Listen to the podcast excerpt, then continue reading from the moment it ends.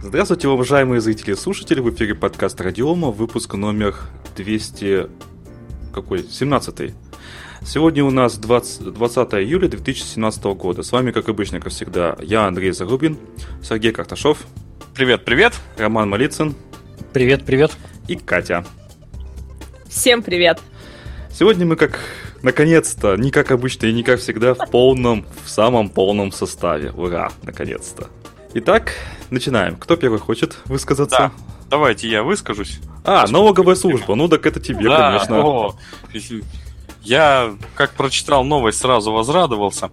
В общем, э, первая тема у нас на разогреве о том, что секретные данные о компаниях появятся в открытом доступе. Ну, заголовок излишне пафосный, я так, я так полагаю. Э, и здесь вообще разговор вот о чем идет. В налоговом кодексе есть такая 102 э, статья налогового кодекса, которая регламентирует, вообще говоря, понятие налоговая тайна и список сведений, которые составляет налоговую тайну. Э, эта статья, кроме узкого круга э, специалистов, она не очень интересна, как бы никому, ни, ни, никому не была интересна до определенного момента. Есть такой закон 134 ФЗ, который э, недавно в нем изменения вышли. Этот закон, он тоже как бы вам ни о чем не говорит о внесении изменений в отдельные законодательные акты Российской Федерации в части противодействия незаконным финансовым операциям. Но ну вот две эти, два этих факта, два этих тезиса, которые вам ничего как бы не говорят, если они сливаются вместе, то получается вот такая интересная вещь.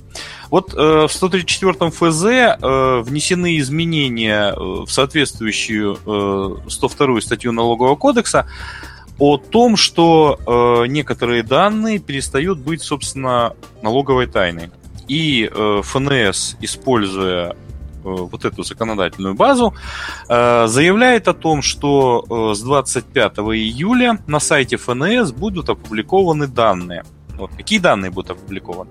Будут опубликованы сведения об организациях, э, по определенным блокам. Сумма недоимки и задолженности по штрафам и пеням, по каждому налогу и сбору, а, налоговые правонарушения и меры ответственности за их совершение, о специальных налоговых режимах, об участии налогоплательщиков в консолидированной группе налогоплательщиков. Честно говоря, что это такое, я не знаю что такое консолидированная группа, а, среднесписочной численности работников организации за календарный год, о сумме доходов и расходов по данным бухгалтерии финансовой за отчетный год и об уплаченных организациях в календарном году сумме налогов и сборов по каждому налогу.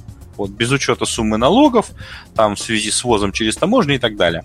В общем, э, звучит достаточно казенно и пафосно, а э, суть вот такова, что э, часть данных перестала быть налоговой тайной, и ФНС Э, стремясь э, к прозрачности и идя навстречу, э, собственно, налогоплательщикам, публикует эти данные в открытом доступе, чтобы у фирм была возможность проверять, собственно, контрагентов, делать какие-то выводы, там, об их платежеспособности, о том, что это не фирмы, которые развалятся через два дня и так далее. Плюс у прочих организаций, там, государственных, негосударственных, есть возможность, э, собственно, зайдя на сайт, э, посмотреть э, вообще, что это за фирма, какая она, какая численность и так далее. Это иногда бывает надо, хотя необходимо хотя бы в том плане, что ряд фирм любят представлять и рассказывать о себе как о крупных, имеющих там многомиллионные сделки, работающих с гигантским количеством субподрядчиков и так далее, а на поверку, собственно, это выходит там какой-нибудь Вася Пупкин, у которого три коллеги в штате, и э, все остальное, вся остальная налоговая история это там э, гигантские налоговые правонарушения, там закрытие, открытие фирм, фирмы однодневки и так далее. Вот, собственно, с 25 июля э, ФНС России выгрузит первый массив данных, первый массив данных э, о налоговых правонарушениях и привлечениях к ответственности со 2 июня 2016 года по 30 июня 2017 года. Это первый транш информации на сайт. Э, в дальнейшем будут там еще дополнительные об, э, как я уже сказал, среднесписочной, среднесписочной численности, о сумме доходов, расходов там и так далее. Вот. Сведения об уплаченных суммах страховых взносов, ну это сейчас модная тема вообще, разместит в феврале 2018 года. Вот. Вот такая Но, информация. Ну, предварительно такая новость была о том, что будет 25 июля такая информация размещена. Однако, по факту, э, сайт прозрачный, там, прозрачный бизнес, да, по-моему, называется он, он открыт сегодня. То есть с 20 июля уже можно зайти и посмотреть данные о, среднесписоч... о среднесписочной численности предприятия и его оборотах, о, о количестве задолженности по уплате налогов а, и, по-моему, там наличие пеней каких-то. Вот э, в настоящий момент, э, когда идет этот подкаст, могу сказать такой небольшой инсайт, как раз туда данные сейчас и переливаются со всех регионов России. Сергей, у нас э, в чате спрашивают, налоговая блокчейн будет использовать? Блокчейн. Ну, не знаю, когда-нибудь наверняка будет, если поймет для чего. Вот, пока у нас более приземленные вещи. Ну, это ж надо понимать. Блокчейн, там, deep learning, это вот у, у человека, который в таких больших темных очках в Сбербанк приходит и делает вид, что его никто не узнал. А тут-то вот реальные дела нужны. Поэтому решили пока вот с этого. Ну, Нет, ну да, ну, смотрите, сайт, кому это может быть... Кому это может быть полезно? Во-первых, э, например, людям, которые устраиваются на работу в компанию. То есть, если там фирма в долгах, и там у нее там неуплаченные куча налогов, то, может быть, не стоит туда устраиваться. Возможно, Особенно все это там, пенсионных сдохнет. отчислений. Да, ну, кстати, это кстати, народ да. Заботит. Давайте начнем с того, что всякие вот хипстеры со спиннерами и вейперами, они вообще не загоняются за это. А это сейчас основная масса, которая идет и пытается трудоустраиваться. Ну, мне вот, кажется, хотя... ты преувеличиваешь. Может быть, хипстеры эти только в, в Москва-Сити в основном. В вейпы нужна жидкость, а она дорогая. Да, поэтому да, неплохо да. бы посмотреть, нет ли задолженности. А то нечего заливать-то будет. Знаете, в нашей стране есть не только офисы, где хипстеры работают, даже заводы и фабрики есть. Вы удивлены, да? Да? Да. Хипстеры. Хипстеры тогда не пойдут работать, туда пойдут работяги нормальные. Ну да. А, собственно, вот этот сайт, он является логичным продолжением сервиса, который на сайте ФНС э, был. Кажется, он назывался «Проверь своего контрагента». Mm-hmm. Вот. Плюс, плюс, здесь надо понимать, что э, публикация таких данных немножко изменит рынок э, информационных систем э, в контексте, ну, кто в теме, есть система Spark и похожая на нее. Собственно, доступ туда платный, информация, которая там есть, сейчас будет в открытом доступе. То есть им надо То будет... То есть кому-то ломают бизнес, такое. да? Искать, ну, получается, зарабатывать да. Слушай, я вот да. из этой статьи я не понял, а информация по ИП будет? Нет. Нет. Пока нет. Фух. Пока не будет. Слушайте, ну у Спарка у него же помимо налоговых всяких, там же еще куча-куча всяких фишек, и он строит взаимосвязи, причем различные между компаниями дочерними. Он, он очень много дает информации, да. поэтому пока, думаю, не отожрут у них бизнес. Но, ну, тем не менее, вот э, раньше э, пользовались Спарком. Э, на самом деле, вот э, построение вот этой вот, вот этих вот связей, вот этой вот, э, вот этого графа, ну, это, наверное, как бы только там профессионалы этим пользовались. В основном-то для чего заходили в Spark? Посмотреть там численность, посмотреть приблизительно доходы по, по, по бух, по бух статистике и, собственно, сделать какие-то выводы о том, что... Ну, да, смотрите, на самом деле чисто с юридической точки зрения, э, эта информация, она никогда не была секретной. То есть формально, если мы э, заключаем любой договор с любым контрагентом, мы вправе у него запросить бухгалтерский баланс, копию бухгалтерского баланса. Потому что в соответствии с законодательством эта информация является публичной. Соответственно, просто этим как бы мало кто пользуется, потому что сразу ты вы, э, пугаешь своего контрагента, все понимали, что это такая информация, хоть она и публичная, но она чувствительная. Вот. Теперь просто эту информацию стали публиковать, это очень здорово. По-моему, все мои знакомые, кто сегодня, все мои знакомые с руководители предприятий или бизнесмены, а, кто а, увидел про эту новость, не сразу побежали смотреть своих контрагентов. Себя и своих контрагентов в первую очередь. Есть там у многих возмущения, что не соответствуют цифры пока, но я, видимо, полагаю, что либо это в связи с неполной наполненностью базы, вот.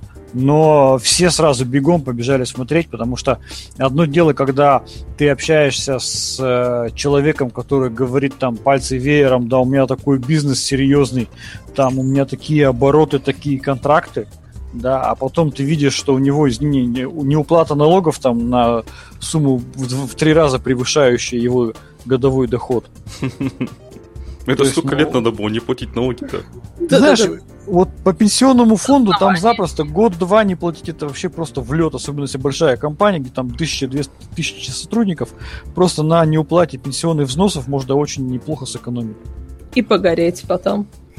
Ну, пенсионный фонд, он где-то раз в год, раз в два года а, начинает массовые атаки на таких неплательщиков и подает сотнями исков в суды. суды рассматривают за 10 минут по 50 исков. То есть они раз, раз, раз, раз, раз. Но пока такого иска нет, можно не платить, как говорится. Ну, на самом деле, я как ИП могу сказать, что как это происходит с пенсионным фондом, а, вы просто получаете письмо или не получаете письмо от э, налоговой и от банка, кстати, тоже уже можете не получить, и ваш счет блокируется, там минус на счету, расчетный счет имеется в виду, естественно, и э, вам приходят деньги, он погашается этот счет, этот долг, все. Все да, очень поэтому... автоматизировано полностью.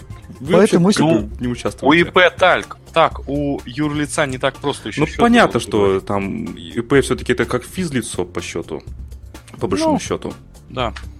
Да, поэтому если кто хочет посмотреть э, какую-нибудь компанию, да, контрагент или там место для будущего трудоустройства, заходим на сайт pb.налог.ру. pb прозрачный бизнес. Э, прекрасно, очень удобно, быстро можно получить э, ключевую информацию. Наименование. Ну-ка, Рус Би Битех. Так. Нет, там есть информация по Росбиттеху, конечно. О, же. нашел. А, их три, три штуки. ЗАО Росбиттех Экспорт, ООО Росбиттех Астра, это, видимо, то, что я ищу, и АО НПО Росбиттех. Ну, вот НПО основное предприятие. Ага. Так, тыкаем. Ну, видите, нашел, нашел. Так, ну ладно, тут потом я разберусь, что к чему. Ну, в общем, есть. Ты, ты ну, разберись как-то да. вообще сотрудничай с ними, как с контрагентами, Андрей, или нет? Да-да-да. То... Что они там вообще Кто их знает? Так, давайте все-таки дальше двигаться потихонечку. Да. Я не, я не вижу своей компании почему-то. Ну ладно, надо изменить критерии поиска. В, э, возможно. А может быть, ее уже и нет, Катя. Может быть, ты не знаешь еще, что работаешь в компании призраки.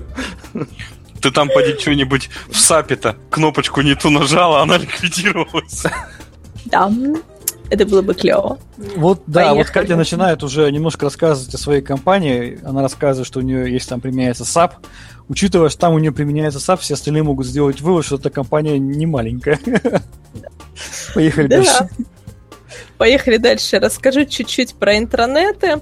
А, не могу, к сожалению, поделиться ссылкой, потому что исследования еще не опубликованы, но просто так, такой маленький инсайт. Вот в, в компаниях, в которых есть SAP, как правило, есть еще интернет, то есть это внутренний портал для сотрудников. И регулярно проходят исследования. В этом году было опрошено 61 компания, в которых есть свой собственный интернет. Что примечательно, что меня прям очень так порадовало, да, а, в качестве приоритета номер один 62% опрошенных компаний выдвигает внимание доработку интернета в части юзабилити и дизайна. То есть до крупных компаний, которые используют собственные внутренние сайты, только сейчас стало доходить, что дизайн и удобство использования это должно быть в приоритете. А на втором месте это Digital Workspace или персональные рабочие области сотрудника, то есть когда люди будут полностью все задачи получать, решать и все свои действия выполнять через, только через интернет, то есть через единое, грубо говоря, digital окно. Вот. И еще из интересного. На первом месте все 6 лет по итогам опросов лидирует Microsoft SharePoint именно 2013 года. 35% опрошенных компаний используют именно его для реализации интернета. 31, а 31% компаний собственную разработку. И что интересно, компаний. Ну, в общем, на седьмом месте идет один S Bittrex, а на десятом месте Telegram. То есть сейчас уже Телеграма, в принципе, еще по итогам прошлого года не было в результатах опроса. То есть сейчас крупные компании, чтобы как-либо информировать сотрудников и поддерживать с ними коммуникацию, используют в том числе Telegram. И Bittrex 24, который он уже идет после Телеграма на 11 месте. То есть, ну, вот так вот, просто кратко, забавно. У нас стал корпоративным бизнес-приложением. Да, да, да. Да, и он уже бизнес-24 обогнал, полностью обогнал систему некогда очень рекламируемые пряники и даже IBM Connections. Вот. Так что вот так вот просто интересно. SharePoint 13 года. Я да, расскажу, да. почему используют. Почему? Потому что он бесплатный в Foundation Edition. Ну вот. То есть, да, раз, на пятом месте SharePoint 10, а на шестом месте SharePoint 16 года. То есть вот. Да, вот, в принципе, так просто вот как раз было интересно, кто что использует. Вот такой вот маленький это. Ну, интересно, да? то есть э, раньше одним из, э, так скажем, э, альтернативных майкрософтовских продуктов, да, средством внутрикорпоративного общения, это был, по идее, стандарт, в общем, протокол джаберский да, то есть использовали очень многие компании Jabber, там делали мессенджеры на Jabber, а, на Jabber протоколе. Но, как мы видим, он практически ушел полностью из списка, да, ну, канул вот в лету, нету. абсолютно Хотя его года, нету. Года два назад еще умелькал на самом деле. Да, и многие компании использовали для, говорили, да, действительно, банки использовали, что бесплатный протокол, но вот теперь, как мы видим, Telegram, я думаю, что заслуженно, на самом деле, заслуженно. Да. Вот, еще смотри, вот еще в 2016 году еще Джабер был 2%, вот есть результаты, да, в 2016 году 2% использовали Джабер, и в, 2000, в 2016 году 12% опрошенных компаний использовали IBM WebSphere. В этом году его, в принципе, уже нету. В это в результатах опроса. Вот так. А сейчас вот Telegram, которого, в принципе, не было у Джабера есть э, преимущество перед Телеграмом. Такое. Какое? Группировка контра- Какое? контактов. Как сделать еще? Как еще Группировка раз? контактов. А. Поставь неофициальный клиент Telegram. Нет. А что такие? Можно, Загруппируешь, Дело в том, что... самый не могу. Нет, нет, нет, я скажу. На самом деле это определенный недостаток Телеграма, действительно, Андрей прав. Но как раз вот недавно на днях представители компании Telegram они объявили, что скоро появится возможность либо делать э, группировку, либо делать вкладки определенно. То есть каким-то образом сортировать контакты. То есть, видимо, скоро мы это увидим, какой, какой-то либо механизм, либо будет вкладки, либо, опять же, группа, ну что-то такое. Потому что, ну, я это с... к этому уже. И я, слава богу, с плюс мессенджера перейду на Telegram оригинальный. Потому что какое количество есть каналов и какое количество есть ботов – Э, то есть в Телеграме пользоваться практически уже в стандартном официальном клиенте нереально. А э, веб-версия Телеграма, она просто выбешивает.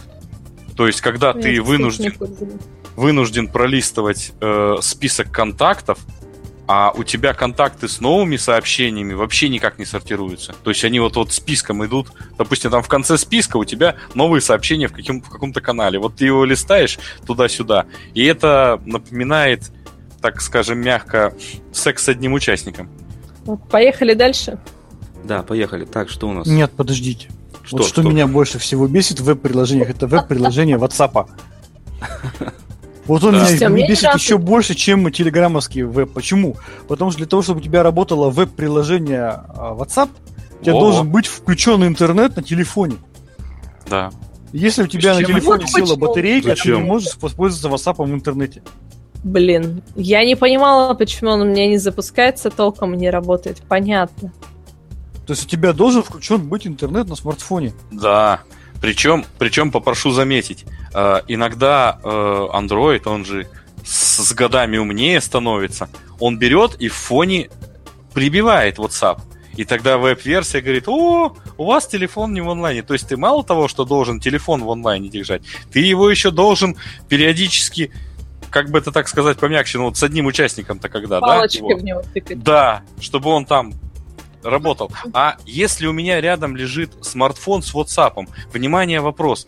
За каким хреном мне тогда веб-версия вообще нужна? Так вот, вот, вот это вот я не понимаю логики этой вообще великолепной. Я бы понял если я полез бы, я ле- лезу в Телеграм, когда нет возможности там, не- нет у меня смартфона под рукой, ну нету. Мне приходится лезть в, в- в веб-версию. Но если я, зачем мне с какого черта запускать веб-версию WhatsApp, если у меня есть доступ к смартфону с таким же интернетом? То есть это вот эта логика, она меня просто вот Роман, не- я не разделяю мог твое промолчать. Я негодование. вот, да, вот не мог просто промолчать. До слез. Они гады, им, им в этом самом, на том свете будет специальный котел. Без интернета. Вот, Без да, интернета, вот, вот- вот- вот эти вот своеобразные вот такие фишечки, вот такие, мне вот просто нравятся. Я, извините, я опять отойду немножко в сторону, вот тоже не могу не рассказать. А, у, меня, э, у меня э, банковский счет в предприятии находится в одном ра- уральском банке. А, и от них постоянно приходит а, всякий спам. Раз в день, раз в два дня. Так вот, сегодня пришло письмо от них. Как подготовиться к кредиту? Ну, Тема письма. Как подготовиться к кредиту? Теперь слушайте, что этот банк предлагает для того, чтобы подготовиться к кредиту? Ну, для, для физиков. Первое. Предлагает взять кредит на небольшую сумму и попробовать его отдать. То есть, например, на ту вещь, на которую вы и так планировали покупать. Хорошо. Читаем следующий пункт. Создайте финансовую подушку. Откройте у нас вклад и положите на него 1-2 месячные зарплаты. Эти деньги станут финансовой подушкой для вашего кредита. Зачем я буду брать кредит, если у меня есть финансовая подушка в Финансовая размере там двух, и которую я могу просто забросить на этот самый, как его, на банковский счет, да, и там их заморозить. Нет, Ну я ладно, тебе объясню. третий Если ты хочешь взять кредит на машину, то у тебя две месячные зарплаты уйдут на погашение первых там взносов. Погоди, третий, третий, третий совет. Переведите всю зарплату в банк, в котором собираетесь брать кредит. То есть откройте там Отлично. зарплатный счет. Отлично. То есть откройте там Положите зарплатный денег. счет. То есть шикарно. То есть банк говорит, э, чтобы вы, чтобы мы вам дали деньги, отдайте нам ваши деньги. Вот это вот аналогия, Я наверное, считаю, надо продолжить. Смажьте йодом место на спине напротив почки. Слушайте, ну это просто такие, знаете, советы. Это вот, грубо, вот, видимо, люди, которые делали веб- веб-приложение для WhatsApp, они же вот э, разрабатывали маркетинговую политику для банков по У кредиту. меня первая мысль была, когда ты говоришь, как физлицу подготовиться к кредиту. У меня была первая мысль, что, клизму что ли делать? Фу, Какая гадость. Что-то мы не туда зашли. Давайте дальше двигаться. Да, давайте. Давайте. Кстати, о клизмах. Кстати, о счетах, да. Ну, давайте, ладно, продолжу. Вот, Мегафон, который недавно запустили свою собственную банковскую карту. На самом деле, банковская карта у них в неком О Банк Раунд. Но они через него выпустили. Вот Мегафон теперь тоже присоединились к Apple Pay. И теперь будет вот как в той картинке, да, когда чувак платит с айфона и там его решают сжечь. Ну, собственно, вот теперь держатели банковской карты Мегафона могут ее присоединить к Apple Pay и платить. Э, Отметим, что, в принципе, оплата через это приложение в России все больше набирает и набирает э, популярность, и уже порядка 10 банков, в их числе ну, даже Сбербанк, да, Тинькофф банк, э, ВТБ-24, Альфа, МТС банк, они все-таки прикручиваются к Apple Pay. Ну так. Но не знаю, не я, совсем еще вот не пользовалась. Я не совсем Да. понимаю, зачем Говори. вся эта бодяга, если э, современные банки, современные карточки выпускают бесконтактными. И они отлично Ну а работают. так ты вообще выходишь только с одним телефоном, у тебя больше ничего нету, то есть ни карточки, ни бумажника, ничего, и только с телефона платишь. Да-да-да. Правда, Ну, раз у тебя телефон сел сел, телефон, телефон и все. И мороженое уже вот не купить. тоже... Да, вот мне тоже интересно, то есть и розетки нигде в округе нету, то есть у тебя телефон Представь, зарядник... Катя, пошла ты на свидание, да? Да, Вся да. такая красивая. Пришла, значит, с мужчиной. а, и у обоих сел телефон. И все, и, всё. пожрать. И- и- Нет, вы, Да, вы не уже поели, Даже поели, не зайдет. и не Это не оплатить. самое плохое, что может случиться в контексте описанном тобой, Андрей. Ну да, кстати, вот тут тоже вариант. Но тем не менее, да. В общем, тут тоже вопрос. Но я, я не знаю, кто-нибудь у нас из наших слушателей пользуется Apple Pay? Вот мне просто интересно. Ну или Я- я- Samsung Pay, или Android Pay. Ну вот А, я сегодня там тоже- наблюдал такую, был сегодня на встрече, наблюдал как раз такую картину, значит, э, сидели, э, так скажем, встречающиеся стороны, и вот там расплачивались тоже Samsung PM, ну, весело, мы так практически, практически в первый раз все видели все это. Ну, деревня же, что тут, господи, Ну Екатеринбург. да, их, по- их потом не, не, не сожгли, нет? Ну, практически, да, то есть там люди оборачивались так странно. Действительно весело выглядит, когда человек берет смартфон, прикладывает его к платежному терминалу. Но еще было веселее другое, когда а, второй, значит, э, молодой человек отдает карточку и пытается объяснить девушке, что она прикладывается, она, несмотря ни на что, она ее все равно втыкает. Да, да, у меня говорит, на, без- води. бесконтактная, да, я поэтому ее не отдаю уже сама это. Да. Не, я, кстати, вот тоже про деревню. Я, в общем, выпустила, заказывала в Сбербанке, у них же есть карты с индивидуальным дизайном, ну и я сделала карту с фотографией моих такс. И две недели не могла дойти до банка, потому что, ну, Сбербанк, он работает тогда же, когда и я. В конце концов, выбралась все отделение Сбербанка сбежалась смотреть на человека, который первый у них заказал вообще карту с индивидуальным дизайном и что это такое. Реально, то есть побегает счастливый просто менеджер и кричит на весь отдел, благо я была перед закрытием, уже никого не было, за собачками пришли, все стали ко мне подходить. То есть, да, вот, они такие, а мы уже все посмотрели вашу карту, это так здорово. В общем, да, большая деревня. Все переписали циферки с вашей карты.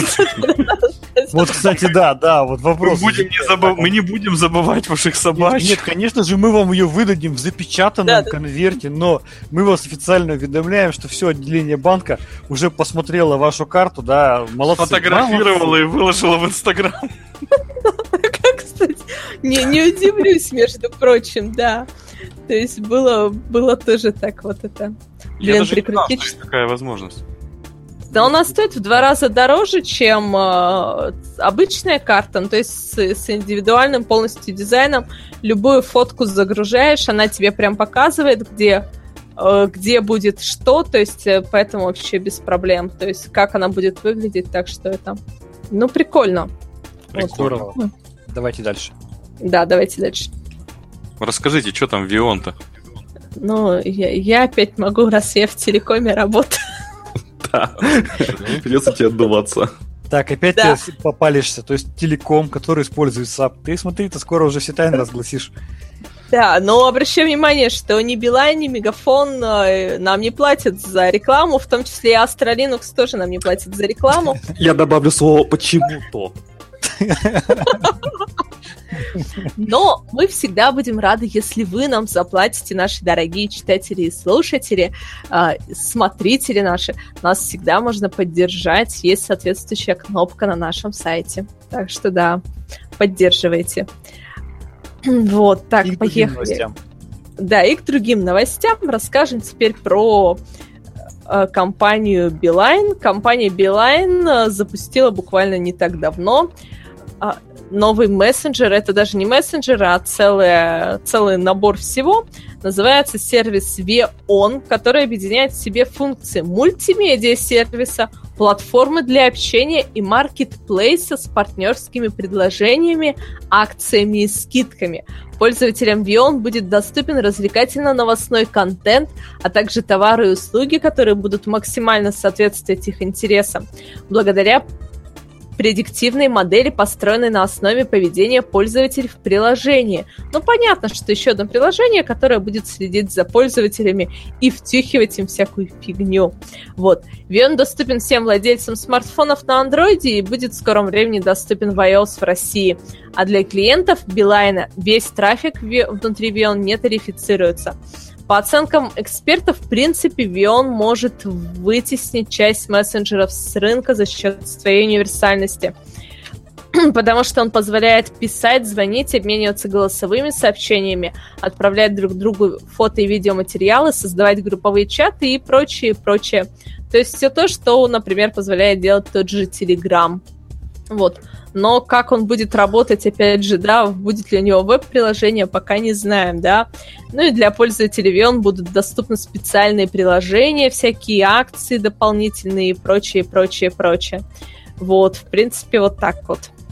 И, что примечательно, в нем уже есть а, различные информационные каналы. Вот, ну, не знаю, посмотрим как. То есть, ну, на самом деле, по оценкам вот аналитиков, в частности, а, телеком-аналитик Алексей Бойко считает, что Vion это не еще один мессенджер, как неправильно восприняли новинку компании, а это платформа, которая позволит в рамках интерфейса одного приложения предоставить абонентам различные услуги. Ну, мы не пользователи Билайна, посмотрим, что нас ждет. Если вы пользователи Билайна и будете использовать Vion, пожалуйста, расскажите.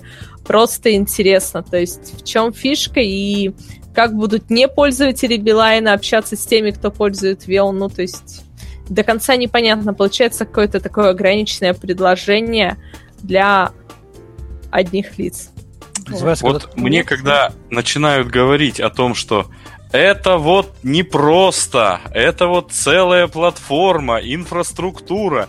Я вспоминаю сразу матерные слова блогера Red21. Такое ощущение, что нас опять на обманули. Вот, то есть... Ну, да, я понимаю, для чего это делает любой компания, которая там работает в телекоммуникационной отрасли. Когда у тебя большое количество абонентов, ты ищешь любые способы дополнительные из, э, из, из, изъятия денег из, из кошельков своих абонентов. И ты дополнительно даешь им э, сервисы, да, для того, чтобы эти деньги было тратить легко, приятно и удобно. Ну да. Так мухлевать-то с платными подписками уже вроде не камильфо в 21 веке. Да, да. Поэтому давайте сделаем э, очень удобные сервисы, которые, значит, помогут вам расстаться с вашими деньгами. Ну, я не знаю, я очень скептически к этому отношусь. Мне, я считаю, вот есть стандартные мессенджеры, а, универсальные. Доступные, доступные всем, универсальные, доступные всем, да. Пожалуйста, как бы. Мне вот в этом во всем, как это любят говорить, в маркетинговом булшите особенно радует фраза о том, что он потеснит существующие менеджеры. Я прям вижу, как ICQ содрогнулась от этого от всего. То есть я прям даже не знаю, кого он может потеснить. То есть э, мой, в частности, скептицизм, он еще вызван тем, что на моем веку э, сотовые операторы придумывали мессенджеров, устройств Voice over IP программ.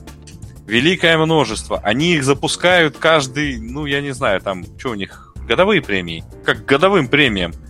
Они их каждый год начинают анонсировать. М МТС анонсировал какой-то там Voice over IP приложение. Билайн тоже анонсировал что-то аналогичное.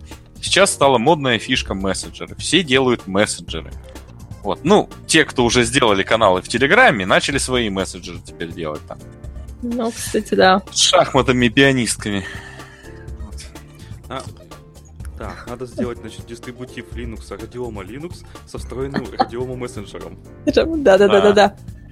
Так, ну давайте, э, давайте да. дальше. Э, мы переходим к нашей заслуженной серединке подкаста, и там уже что-то более у нас начнется вменяемое, без всяких, прости господи, клизм и платформ. Роман, расскажешь? Про да, расскажу. А, значит, э, происходят определенные такие глобальные сдвиги в, в области информационной безопасности. То, что когда-то вводилось как э, потрясающая инновация и вообще прорыв, теперь признано полностью, так скажем, утратившим свое значение, свою актуальность, Google отказывается от двухэтапной аутентификации по SMS.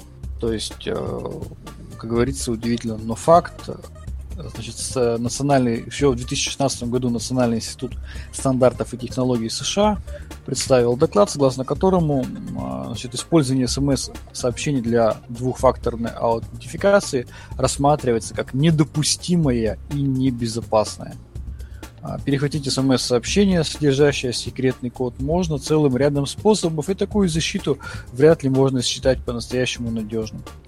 И поэтому инженеры а, согласились, инженеры Google согласились с выводами специалистов, и в официальном блоге компании появилась интересная запись. Google предлагает пользователям Android и iOS альтернативу SMS-сообщениям с 2016 года. А, компания представила а, новую систему двухэтапной аутентификации через мобильные уведомления. Значит, по сути, да, вам необходим будет смартфон, все равно, там, я так понимаю, с доступом э, в интернет, но как раз-таки уже нет необходимости получать смс-сообщения. Видимо, компания а, ищут способы, да, каким-то образом обезопасить своих пользователей от а, перехвата вот этих вот одноразовых, не знаю, токенов, да, правильно назвать это. Да. А, Понятно, что банкам, а, банки тоже об этом озадачены, они сейчас используют э, так называемые, там, не знаю, предлагают такие специальные устройства, там можно пин-код вводить аппаратно, да, для того, чтобы иметь гарантированную защиту. Но очевидно, что если это а, возможно предлагать клиентов банков, да, потому что там понятно, за чей счет все это оплачивать там и так далее. Если у тебя какое-то крупное предприятие, но оно может себе позволить такое как купить устройство, то что делать пользователям Гугла там, да, или других публичных сервисов? Понятно, что такие устройства, наверное, ну, не получится а, применять. Видимо, будет тут какое-то такое альтернативное решение, да, как говорится, а, под немного получше, чем смс, это как раз, как раз эти мобильные уведомления. Тут э, можно еще вот э, что дополнить. Как ни странно, как ни странно, здесь же речь идет о пушах. То есть э, на Android, видимо, то же самое, ну, поскольку Android это как бы базовая платформа Гугла, м, того же самого, наверное, даже и не будет. Вот, э, здесь как бы нужно что понимать. Э, отказ от СМС, он, с одной стороны, конечно, декларируется благими средствами и благими целями. А, Там безопасность, о том, что смс можно перехватывать, что сеть вот этих сотовых операторов э, как бы возможно э, использует старые стандарты, по которым возможно вот этот все это перехватывать коммуникации между устройствами. Э, но здесь э, важно нам понимать еще вот какой момент. Э, Пуш-уведомления на андроиде работают при наличии гугловых сервисов на Android. Это надо понимать. То, есть, нет, если не ну, светит если- ничего. Да, Ну, погоди, если у вас если ты- используется устройство без гугловых сервисов на андроиде, а вы используете почту Gmail, допустим, и хотите сделать себе двухфакторку, ну тут придется что-то выбирать. А на устройствах с iOS, там, понятно, сервисов Google не установлено, поэтому нужно будет установить поиск от Google. Ну да. Шикарно. Молодцы. Ну, Да-да-да. конечно, молодцы, ну что вы. Ну что, там тоже сидят менеджеры, они не зря свою зарплату буквально получают. Они тоже понимают, что. Э, Кстати, у Яндекса тоже есть своя вот эта вот двухфакторка такая Да. же при- в виде Да. приложения. Да, у Называется них значок Яндекс такой Ключ. красивый. Да, такой значок красивый прям. Ух. Не, Я ну, им даже Хорошо. Пользовался как-то одно время. Да, это актуально было. Этот гугловский аутентификатор, он же страшен, как, господи, какая атомная война. Слушайте, ну когда Google заморачивался об интерфейсе? Ну так, сильно Ну, заморачивался. да. Взять хотя бы Google очки, которые недавно они там новые что-то пытаются выпустить. Ну потому что первые не взлетели. Ну да. Они и вторые по весу не взлетят. Они не взлетели по, по цене, по-моему. Там цена какая-то была, тысяча долларов, если я правильно помню. Нет, энтузиасты, конечно, купят. Но остальным... Конечно. Ну давайте, давайте к следующей теме перейдем. Да, Да. у нас э, тема, она такая из э, серии, как говорится, мы э, наблюдаем за развитием ситуации. Мы в одном из прошлых выпусков подкаста рассказывали об не совсем корректном поведении компании Microsoft в части вот, отношения к другим антивирусным продуктам. И, по-моему, говорили о том, что Федеральная антимонопольная служба вынесла предписание в отношении компании Microsoft о необходимости устранить дискриминацию сторонних производителей антивирусов. Да, мы тогда, помнится, обсуждали как раз-таки а, попытки дискриминировать производителей антивирусов а, такого с, с красненьким значком Касперского там а, долго а, имели конфликт. Так вот, сейчас а, компания Microsoft проинформировала Федеральную антимонопольную службу о выполнении в установленный срок предупреждения за дискриминацию сторонних производителей антивирусов. И сейчас ведомство, то есть ФАС, проводит анализ полученной информации на предмет исполнения требований предписаний. И вопрос по антимонопольному делу Microsoft в итоговом варианте планируется рассмотреть на заседании 25 июля. Напомню, что это рассмотрение Федеральной антимонопольной службы в отношении Microsoft началось в ноябре 2016 года после жалобы российского производителя антивирусов лаборатории Касперский, Касперского, который обвинил э, корпорацию в злоупотреблении доминирующим положением на рынке операционных систем. Вот. Ну, два вывода из этого можно сделать. Первая, компания Microsoft старается выполнить все требования российского законодательства – ну и второе, а, я на самом деле думаю, что вряд ли они фактически реально устранили нарушение законодательства. Скорее всего, они сделали вид, что выполнили. Ну, посмотрим, удовлетворится ли ФАС, а по сути за ФАСом мы увидим, наверное, уж будут торчать уши лаборатории Касперского, удовлетворится ли лаборатория Касперского теми изменениями, которые сделала компания Microsoft. Я бы уточнил, что будут торчать уши Евгения Касперского. Ну... Не, подождите, пап, почему Евгений? У него же супруга же там Нет, сейчас э, всем супруга, супруга другая, другой компании владеет. Да-да-да. Компания а, да? да? Ладно, значит, я... Ладно, извините. Все равно я ей восхищаюсь. Молодец, папа. Это у тебя женская солидарность просто тебе говорит. Да-да-да-да-да. Ну, молодцы, что? Ну, что, молодцы, что-то, да. что-то федеральная антимонопольная служба у нас обострилась как-то последнее время. Да, последние тут годы как-то они то да. тык, тык, тыкают, то других. Да, да тут роуминг собираются отменить. И смотрите, ФАС ведь молодцы, они ведь добились исполнения своих требований, хотя бы даже формально, ровно в срок. То есть э, да. международная корпорация была вынуждена подчиниться, да, и в установленные ФАСом сроки устранила и выполнила все ее требования. Но Туда Жарова надо на стажировку в ФАС. А то что это, я прям не знаю. Долго что-то там. Очень много, результата мало. А те тихонько там не вступают в публичную переписку с главой Microsoft. Зато решение добиваются. Ну, где-то с Телеграмом-то другое ведомство переписывается. Слушай, а мне вот интересно, они публично в Телеграме переписывались, нет? А, нет. Про кого? В Facebook. В Твиттере. В, в этом... ВКонтакте. Да. ВКонтакте, да. ВКонтакте переписывались, точно, да. точно. Круто. Ну, давайте следующую тему. Ну, следующую тему я вообще не читал. Что там про криптовалюты? Я только, я только читаю про криптовалюты последние новости. Ощущение, что всех вокруг, как бы это так сказать помягче, нецензурный аналог обманули. Ну, обижают. про криптовалюту тут одна новость, по-моему, краше другой. А, да, а, я есть... давайте расскажу, потому что я их сам формировал, и последовательность тоже. Поэтому а, ну давай, давай. Вообще, вообще у меня майнинг-фирма, да? Майнинг-фирмы у меня нет, Поэтому у него и не получается сегодня. Да, у него все ресурсы майнингом заняты, он не может Audacity подцепить. Я, кстати, скажу, тут наши, наши бывшие э, гости, это проект ReactOS, они там какой-то большой проект с майнингом затеяли. Прямо даже вот интригуют. Надо будет посмотреть, что они там хотят сделать.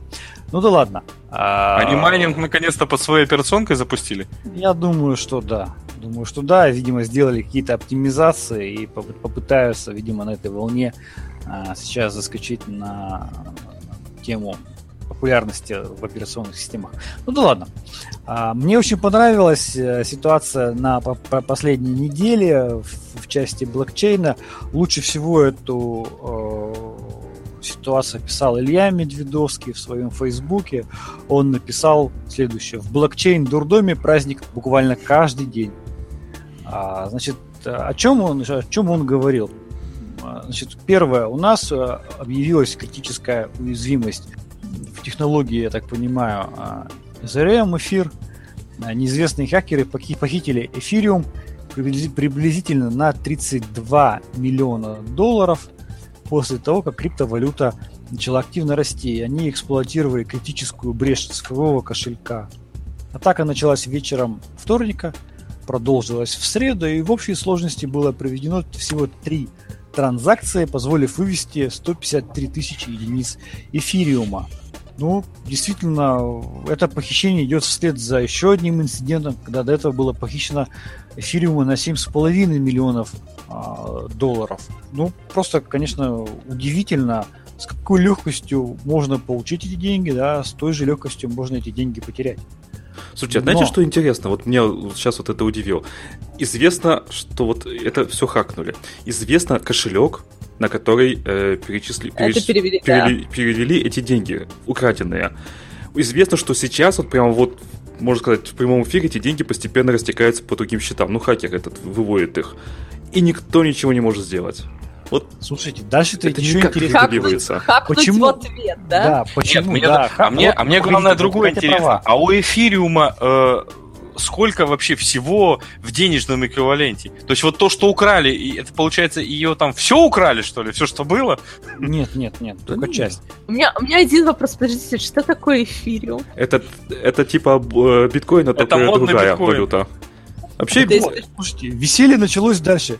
Потом а, эта группа значит, как, а, сотрудников а, этой компании Ethereum обратилась к так называемым к белым хакерам. Белые хакеры. они а все белые все хакеры- белом, в белых рубашках, как роман. Вот слушайте, это вот а знаете, если вот, я такая в белом вот- пальто? вот это все читаешь, да, вот это все читаешь и думаешь, боже мой, что вообще происходит? Мир сошел с ума. Так вот, обратились к белым хакерам, и белые хакеры пообещали вернуть средства владельцам, когда угроза пройдет. И вот по последним новостям, что группа неизвестных белых хакеров оперативно помогла закрыть уязвимость и спасла 77 миллионов долларов. Слава спасителям. Вот Это Я, я, тоже, кстати, еще вот этот момент тоже не понял. Смотрите, украли 32, спасли 77.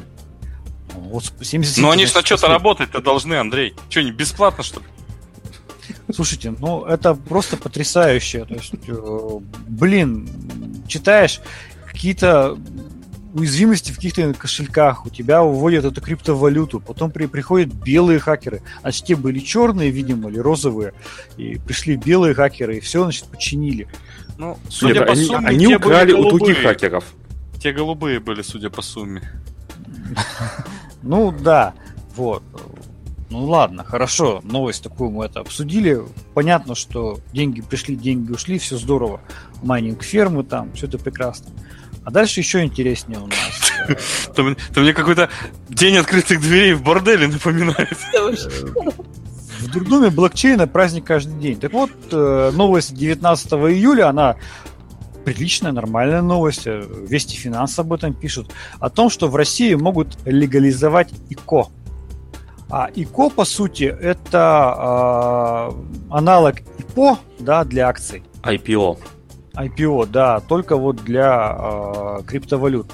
Идея, идея в чем? Э, это значит, мы можем э, создать какой-то сервис, э, который использует технологию блокчейн, выпустить э, какие-никакие цифровые токены и предложить потенциальным инвесторам эти токены у нас выкупить.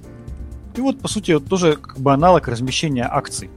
И вот как раз-таки межведомственная рабочая группа по оценкам рисков оборота криптовалюты, которая ра- работает при Государственной Думе России, начала обсуждать поправки законодательства, которые позволят легально проводить IPO.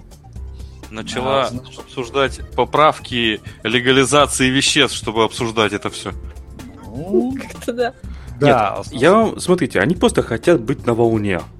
Ну, как бы, что вот все это Вот. прогресс, Вот там все такое. Вот смотрите, в самом-самом обывательском и бытовом смысле IPO и вообще акции это а, после определенного момента фактически продажа воздуха и продажа э, некой, ну, скажем, репутации компании. Здесь, то есть некую репутацию компании пытаются продать некой э, валютой, которая вообще никак не обеспечена. Ну, то есть, это вот мне напоминает м, матерный аналог двойного обмана. Да. Ну так вот, я как бы вот рассказал про это IKO, да, там и так далее. Значит, как раз и пишется о том, что во всем мире нет законов, регулирующих проведение вот этого IKO, но некоторые такие страны, как Сингапур, позволяют инвестировать в компании с помощью криптовалют. Значит, необходимо вводить верификацию IKO контрактов, идентификацию покупателей токенов, обязать компании выполнять свои обязанности, предусмотренные в выдаче токенов и так далее, и так далее, и так далее. То есть, как говорится, разработчикам э, всяких законопроектов, которые могут на это получать деньги, им работы просто не початый край. И То есть- справку от нарколога из дурки. Да, да. Так вот, поехали дальше. Поехали дальше. Мы рассказали, что такое IQO. Новость она интересная. А, примерно два месяца назад а, появилась, появился проект, который назывался и называется CoinDash. Это платформа по управлению криптоактивами.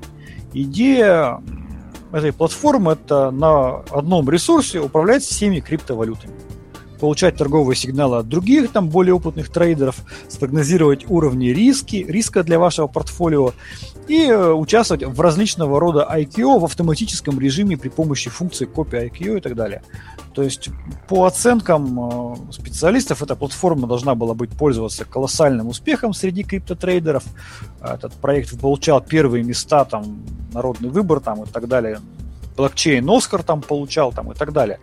То есть, ну, шикарная вещь. И вот была идея в том, что вот буквально на днях он должен был с CoinDash сделать свой IQ, выпустить свои вот эти цифровые токены. А, люди, которые по поучаствовали в этом IQ, они должны были получить э, специальные токены, а, которыми потом можно было бы расплачиваться за использование вот этой платформы.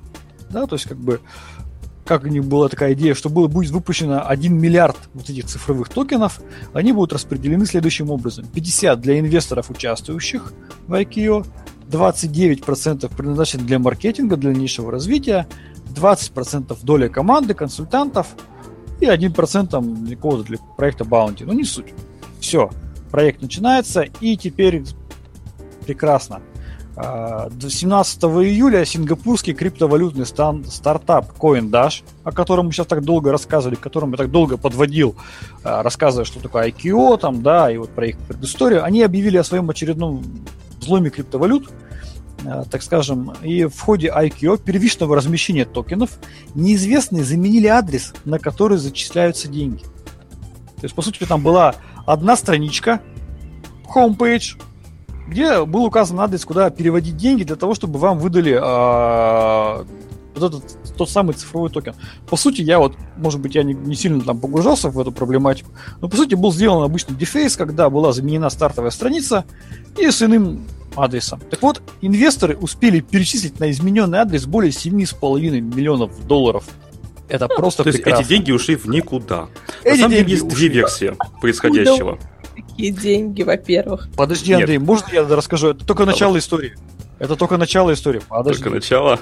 Да. После сообщения о взломе размещение было приостановлено. CoinDash призвал инвесторов срочно прекратить перевод денег. То есть 17 июля они написали, пожалуйста, прекратите перевод денег. Но люди очень сильно хотели получить эти токены. И поэтому... Они подумали, что их обманывают, да? И продолжили. И поэтому, значит, они продолжили переводить деньги, и вот уже на следующий день а, было переведено 10 миллионов долларов. То есть а, людей не останавливало ничего. То есть я сейчас вот скину в чат эту ссылочку про 10 миллионов. То есть, ну, Ну, то есть, если потрясающе. люди хотят отдать свои деньги кому-нибудь, то медицина бессильна, да? Медицина бессильна, да. То есть, э, ну, я не знаю, это не, не, не, по- вообще не поддается никакому логическому обсужд- обсуждению, когда тебе уже, ну ладно, тебе взломали, там кто-то обманом получили деньги, перевели на другой кошелек, но когда, по сути, сама компания, которая производит выпуск цифровых токенов, которую взломали, сообщает о взломе и говорит, пожалуйста, не переводите нам деньги, мы приостанавливаем размещение, да, и люди все равно продолжают отправлять, отправлять, отправлять. То есть вот, э, указано, что так, сколько у нас? Более двух тысяч инвесторов. То есть это не один человек, не два, не три, это более двух тысяч инвесторов а, очень сильно хотели получить возможность раннего То есть это в доступа. среднем пе- каждый перечислил 5000 долларов. Ну, да, здорово. Слушайте, ну вот вы знаете, я вот просто читаю все эти новости. У одних там из-за уязвимости в кошельке десятки миллионов долларов похитили, и они позвали на помощь белых хакеров. Вторые, значит, создали homepage, ее который дефейснули, и люди переслали туда 7 миллионов долларов. Но они не смогли остановить поток денег, и потом еще им 3 миллиона сверху накинули. Ну, я не знаю, как это еще... С одной из биткоин бирж похищ- похитили 400 миллионов долларов. Вот что это вообще? То есть я так понимаю, что это похитили, по большому счету похитили вот эти криптовалюты, которые реальной ценности не имеют. Просто люди пытаются перевести их вот в какой-то эквивалент нам понятный, да, там, конечно, такие Ну, то есть, да, похищается, допустим, вот эта криптовалюта в какую, какая-то сумма, потом раскидывается множество-множество транзакций по всем по куче новым кошелькам, и все это расползается, в результате уже отследить возможно, но слишком сложно. И постепенно все это выводится в реал. То есть множественные транзакции, там их тысячи и тысячи. У меня один вопрос в связи с этим. Как вот, э, ну ладно, мы здесь собрались четвером, там, поговорили по это. А как вот вообще комментаторы комментируют эти новости без мата? Мне Ну, вот как- просто как мы. интересно. Потому что у меня в голове так это мысли, они так, знаешь, периодически цензурными словами разбавляются. Вот. Это я обескуражен. Нет, подождите, по CoinDash есть две версии, как я уже сказал. Первая, что действительно э, был дефейс сайта и подмена адрес, э, номера кошелька. Сайт Вторая- хоть починили? Ну, наверное. Но вторая эта версия, что на самом деле это владельцы CoinDash сделали вид, что это был дефейс. И просто сперли деньги. Да, да. Тихомолку. Такая версия на самом деле реально рассматривается, потому что Да. как-то все это выглядит очень... А подделать доказательства, то бишь логи на сервере, ну не сложно. Их даже никто да. подделывать не будет, их просто Нет, ну- сотрут и все, хакерская атака. Конечно. В защиту, там что в поделывать защиту- будет? в защиту версии, что это был взлом, можно сказать следующее. То, что проект действительно круто пиарился. Он реально занимал там группу, получал блокчейн Оскар, уже, оказывается, есть блокчейн Ну и что, они получили 17,5 миллионов долларов. Нормально, по-моему, купилось. Проект пиарился мощно. В защиту второй версии мы можем сказать, что человеческая жадность, она Безгранично. безгранична. И э, то, что действительно э, была, была такое, скажем, возможность просто получить на халяву такие деньги, ну, не знаю, ну, как-то так. Блокчейн Оскар это, это что? Вот у меня такой же вопрос, да. Не спрашивай меня. Это, я понимаю, есть Оскар обычный, есть Оскар АВН, есть Оскар. А Так, так, так, так. блокчейн Оскар, это они вот там выходят на сцену и хеши читают по, по бумажкам. Мир сошел с ума. Ну что, Скучно мы живем. Да, поэтому, заканчивая наш подкаст, наверное, я хочу просто повторить э, слова Ильи Медведовского, просто меня просто повеселил сегодня. о том, что в блокчейн-дурдоме праздник буквально каждый день. Я думаю, что тема блокчейна будет нам давать очень много веселых новостей для наших подкастов. Да, это точно. да. И по поводу вопроса, когда-то в налоговой будет блокчейн, видимо, еще не скоро. Слушай, Сергей, вводите блокчейн в налоговую, нам бывает нечего рассказывать в подкасте. Нет, ну, спасибо. Про блокчейн тем нормальных еще. Вот. То есть, э, это сейчас самое модное, современное. Вот последнее, что я модное видел, это э, вейп, монтированный в спиннер. Вот. Но я Так. считаю, Который при туда- этом майнинг блокчейн. Вот, вот, блокчейна. я считаю, туда еще как-то блокчейн надо. Как вот это, знаете, Да. Билл Гейтс, вот на фотках он вот так вот выше изображается, вот как-то вот через вот ректально туда вот его еще этот блокчейн засандалить, и все, вот нормально будет. Это вот символ будет нашего времени буквально, вот это вот периода там 2-3 года. Кошмар. Да ладно. Как скучно мы живем. У меня вопрос к нашим слушателям. А есть ли у кого-нибудь из вас блокчейны, Криптовалюта. э, биткоины, Криптовалюта. криптовалюта? Да, да. У нашего Вот подкаста, я- кстати, есть биткоин-кошелек. На него почему-то никто не перевел все еще биткоина. 70 миллионов долларов тебе не перевели? Нет. А может, и слава богу, что ничего не присылает, а то бы уже давно бы все выгреб... выгребли, как вон у некоторых. Да. Блин. Как, как, как весело, да. Вот, ну что, давайте Да, заканчивать. давайте на наверное. этой веселой ноте заканчиваем. С вами был подкаст Радиома, выпуск номер... Какой, боже мой, какой номер? 217. 217 номер от 20 июля 2017 года. С вами были, как обычно, как всегда, я, Андрей Зарубин, Сергей Карташов, Пока-пока. Роман Малицын Пока-пока. и Катя. Всем пока. Пока.